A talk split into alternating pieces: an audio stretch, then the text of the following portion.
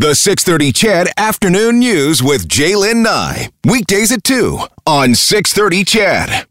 Some more of your text at 780-496-0063 about tracking your kids, maybe family members on their phone. Uh, this one says, I track my mom's phone. She's 60 and gets lost lots. I direct her back to the route. Um, I track my daughter. She's uh, at uh, university, and I'm worried about abductions. If I can't get a hold of her after a few hours, then I check the app. So, yeah, I'm 54. My wife tracks my phone all of the time. Okay. Again, whatever works for your family. Whatever works for your family, but I think it's important to have a, a big conversation uh, about that. You just don't go behind someone's back and start doing it. Um, more than one quarter of Canadian youth are caregivers, and and that is something that a University of Alberta researcher says is limiting their ability to excel in school or in the workplace. Now, there were some surprising numbers, as you just heard, coming from that U of A study. Um, it could be um, teens who are providing care to someone living with an illness, a disability, or who is aging. So that's about 600,000 teens nationwide. And, and there are concerns about the impact on, on school and, and, and going to work. Lisa Adams is with Caregivers Alberta, an organization for caregivers in the province. And she is actually a, a former adolescent caregiver as well. Hi, Lisa. Welcome to the show. Hi, thanks for having me. Now, first off, did that number surprise you? It certainly surprised me. To, to, be honest with you, it doesn't surprise me. I would actually say the percentage is probably significantly higher. Really? Mm-hmm. Hmm. It, it's who who identifies as being a caregiver when we do these sort of when the uh, research and stuff comes out. So if somebody doesn't actually identify as being with a caregiver, it definitely can skew that information. Well, I guess so. Maybe you have to realize, in fact, that you are one. And you know, if let's say if grandma comes to to live uh, at the house, and all of a sudden you're starting maybe helping her doing with exercises after a broken hip or learning how to change something, that in part is being a caregiver, isn't it? Absolutely. Mm, even though and you know, I, mom and, can, dad might be there too. Yeah. Absolutely, and I can actually identify uh, with something like that. My grandmother came to live with me um, when I was in grade five after my grandfather passed away, and it wasn't until I started working at Caregivers Alberta that I actually identified as being a young carer. Really? Okay. So when you go back to that to that time, so grade five, you're what, ten years old or so? I'm guessing. Uh, uh 10 or 11, yeah. Yeah, 10 or 11 years of age. When you talk about, you know, the care that you were having to, to give or that kind of, you know, maybe fell into your, into, into a, a role in, in your household, what, what stuff did you end up having to do? So I would spend a lot of time just sitting and hanging out with her or if you know mom had to run to the store my dad worked out of town you know my sister and i would hang out with her. And as i became a teenager and started to drive i might take her shopping and uh, you know be responsible to make sure she got whatever she needed or look around or whatever that may be.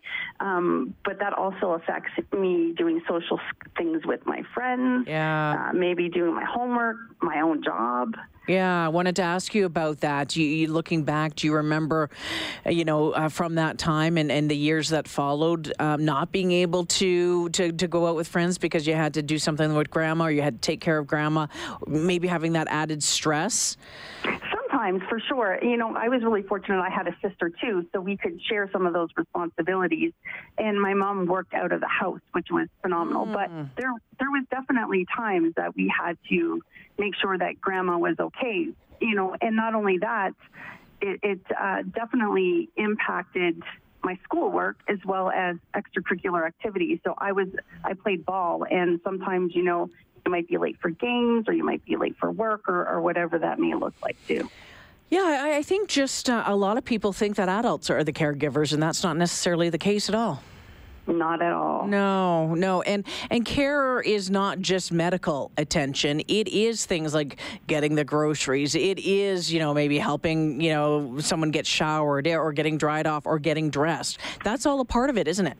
It is, and so is the emotional support too. A lot of people don't understand that young caregivers, you know, 17% of young caregivers actually look after their or support their friends or neighbors. So that could be mm. shoveling a driveway, doing somebody's lawn, um, listening ear, going through some difficulties at home.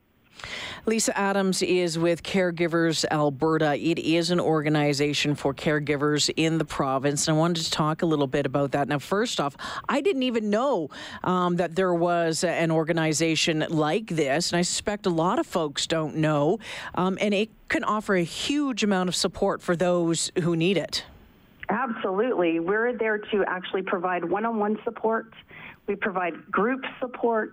We have a uh, education information sessions twice a month, and we all and we have different programs specific as well. And we do it in a number of different ways. Actually, we do it on the phone, in person, online. So virtual is a big aspect of things because there's a lot of people who can't get out. So having the opportunity to do a one-on-one session specifically uh, virtually through a Zoom conversation is beneficial. Or if you live in a rural community. Lisa, what are some of the biggest challenges that you hear from uh, from caregivers? Finances. Finances. Okay. Yeah. Uh, and do you have any any uh, recommendations, any any suggestions on that front? Uh, one of the things that I would really encourage is actually um, we know that financial is, financial is such a big issue that we actually have two education sessions in January coming up with regards to that.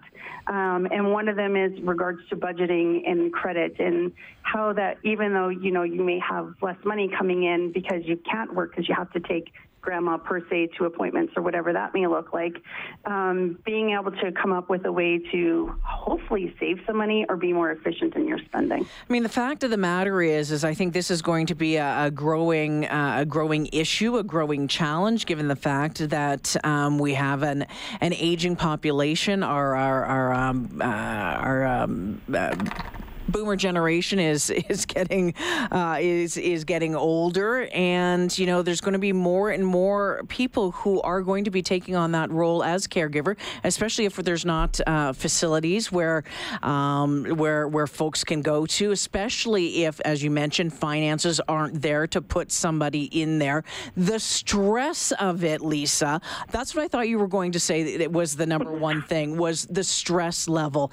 Um, when it comes to, to to, handling and balancing and, and, and dealing with that stress, what are the recommendations on that front?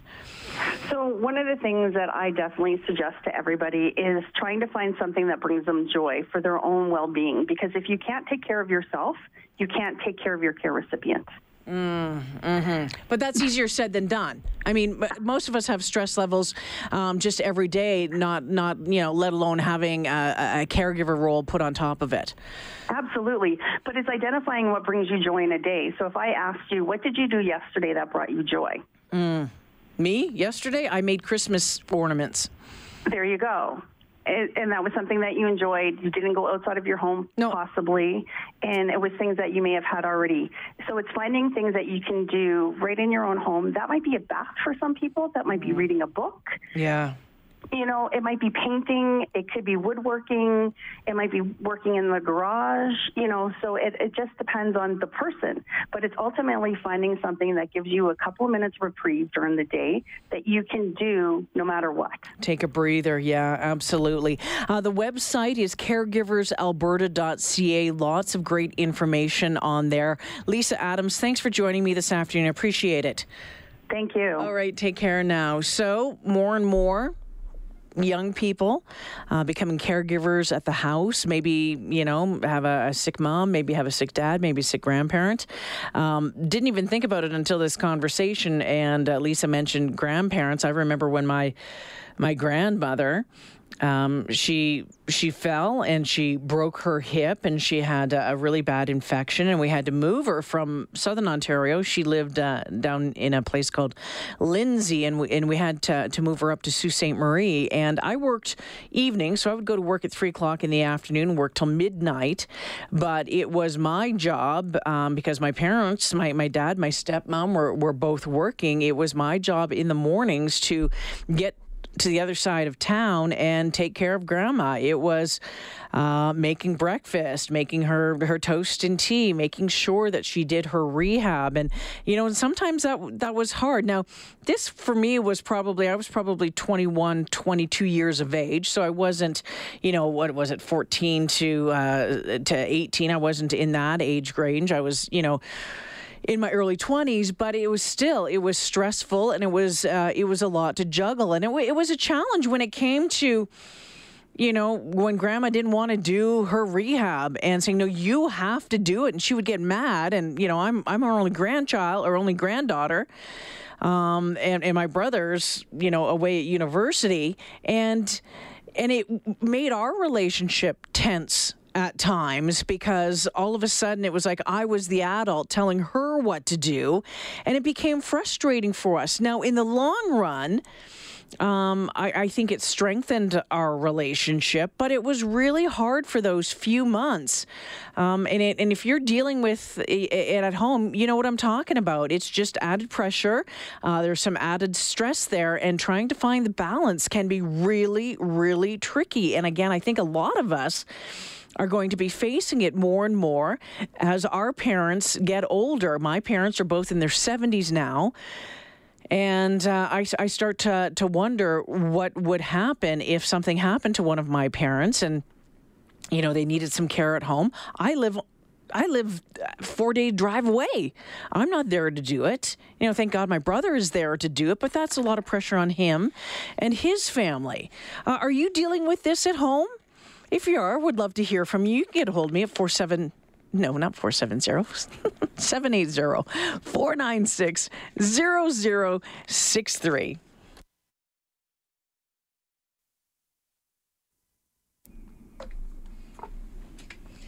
We're talking about being caretakers at home, maybe of a, an aging parent, maybe of a grandparent, could be a, a, a, child. Don is on the phone this afternoon. Hey, Don, how are you? I'm doing good, and you? Good. What's on your mind? So our system, when it comes to looking after elderly people, is completely broken. Like in that transition phase where they're living in their home still or apartment, and mm-hmm. they have to move into an older age, the waiting lists are too long. The the care isn't there for them. I've assisted before, and I found the medical system doesn't help out that much either. But there is private people that you can get that don't charge a huge amount of money. Yes. So in some cases, if it's if you know when you're a little more well off, if you don't have the time, uh, you can hire these people and they'll come in and clean and make sure that everything they're getting to their doctor's appointments, their house is clean, they're getting food every day. Don, it and sounds like you know this well firsthand. You've gone through it, haven't you? Oh yeah. Yeah. It's uh, but uh, there's really of all the things that they're doing, like all these nurses and stuff, they're cutting back right now. Uh-huh. If they would uh, take them and put them into a program like that to help assist people make older people make transition, because a lot of them are stubborn too. Like they don't want to leave their home. That's right. Like, and like you were saying, like who are you to tell me what to do? Mm-hmm, mm-hmm. Well, and that's yep. it. And I, I know that we have um, accessed uh, some of those services for some people in in our family, like that nurse next door. They come to your house, they do some cleaning, they do bath, bathing, whatever it is that you need. You can almost formulate uh, what it is, and it and it worked really well. It, it did. What's frustrating though is, as you said, trying to get someone into a facility or the cost in some cases of trying to get uh, someone into, uh, you know, one of the the private health uh, old age homes.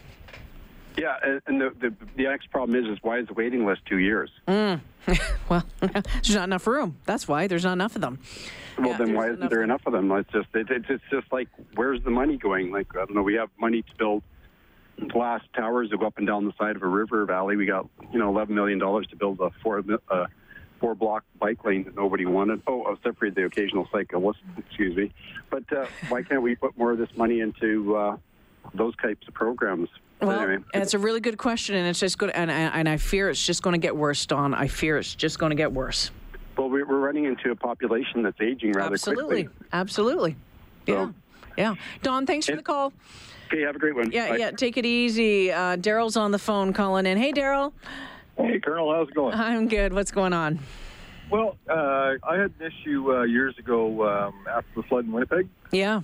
Uh, my grandfather uh, passed away and a uh, my grandmother being married 50 years after coming after the war, right?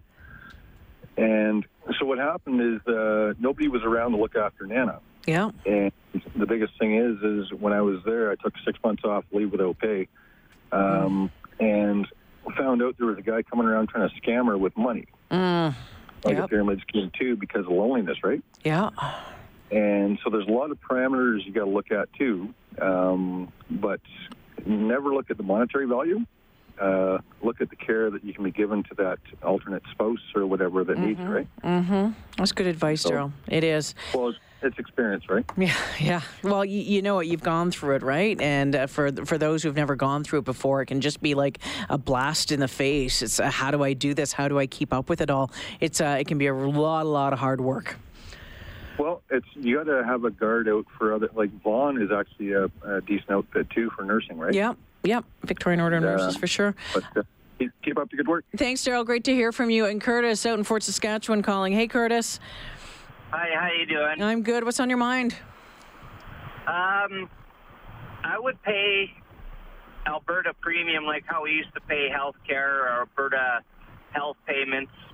I'd rather put that into nursing homes and be happy about doing it as long as they promise to uh, keep it there. Mm-hmm. Yeah, you know what? I don't think you're alone on that one. I don't think you're alone, Curtis. All right, well, thank you very much, Jay. Thanks for the call. Appreciate it. It's two uh, three twenty six. CBG checks in, and you know you're an only child, right? Yeah, the only child of uh, two parents that haven't been together for a long, long time. Yeah, so I'd only ever lived with uh, one of them Okay. and then visited my dad. And my parents hadn't ever dated really in any substantial fashion. So thinking about this story really sort of turned the gears in my head where if anything were to have happened to either one of my parents, it would have just been me. Mm-hmm. I'm the Yeah. only child. And yeah. uh, it's a lot of responsibility that, Yeah. fortunately for all parties involved, never came. Mm-hmm. But the potential was there. And looking back, uh, my grandfather moved from Lethbridge to Victoria after my grandmother died, and so uh, kept him company a lot. And you know, he was well beyond retired at Yeah. that point. But uh, my mom was, you know, like doing a lot of the cooking and things, and he had the entire basement. And it wasn't as if, you know, um, it was a situation where medicine needed to be uh, given or administered in any capacity, but uh, very close families, and sometimes this stuff can happen unexpectedly. Absolutely. And well, and you think too, as you, as your parents get older, as your parents get older Yeah. now, uh, and you're living here for the first time away from them. That's the scary part as well. Like that's where my mind went to next because Yeah. I think when when What mom happens? when mom's not uh, as agile as she was and she has those 17 steps to get Yeah. upstairs, what am I going to do? I said, well, I'm I'm living in Alberta now, so that's not even a reality that I'm seeing Oh. tick down. Right, so I'm going to be home for Christmas Yeah. and then I'll be back home hopefully over the summer. Um, but it's almost as if we're worlds apart, right? You see snapshots of someone's life, and uh, hopefully it never comes to this. You know, obviously you hope that your loved ones will be around forever and in the same condition you remember them from forever. Yeah. Uh, But- but, you know, father time is undefeated, and so it's a scary thought. It's a scary thought, and all you can do is uh, try your best to be prepared.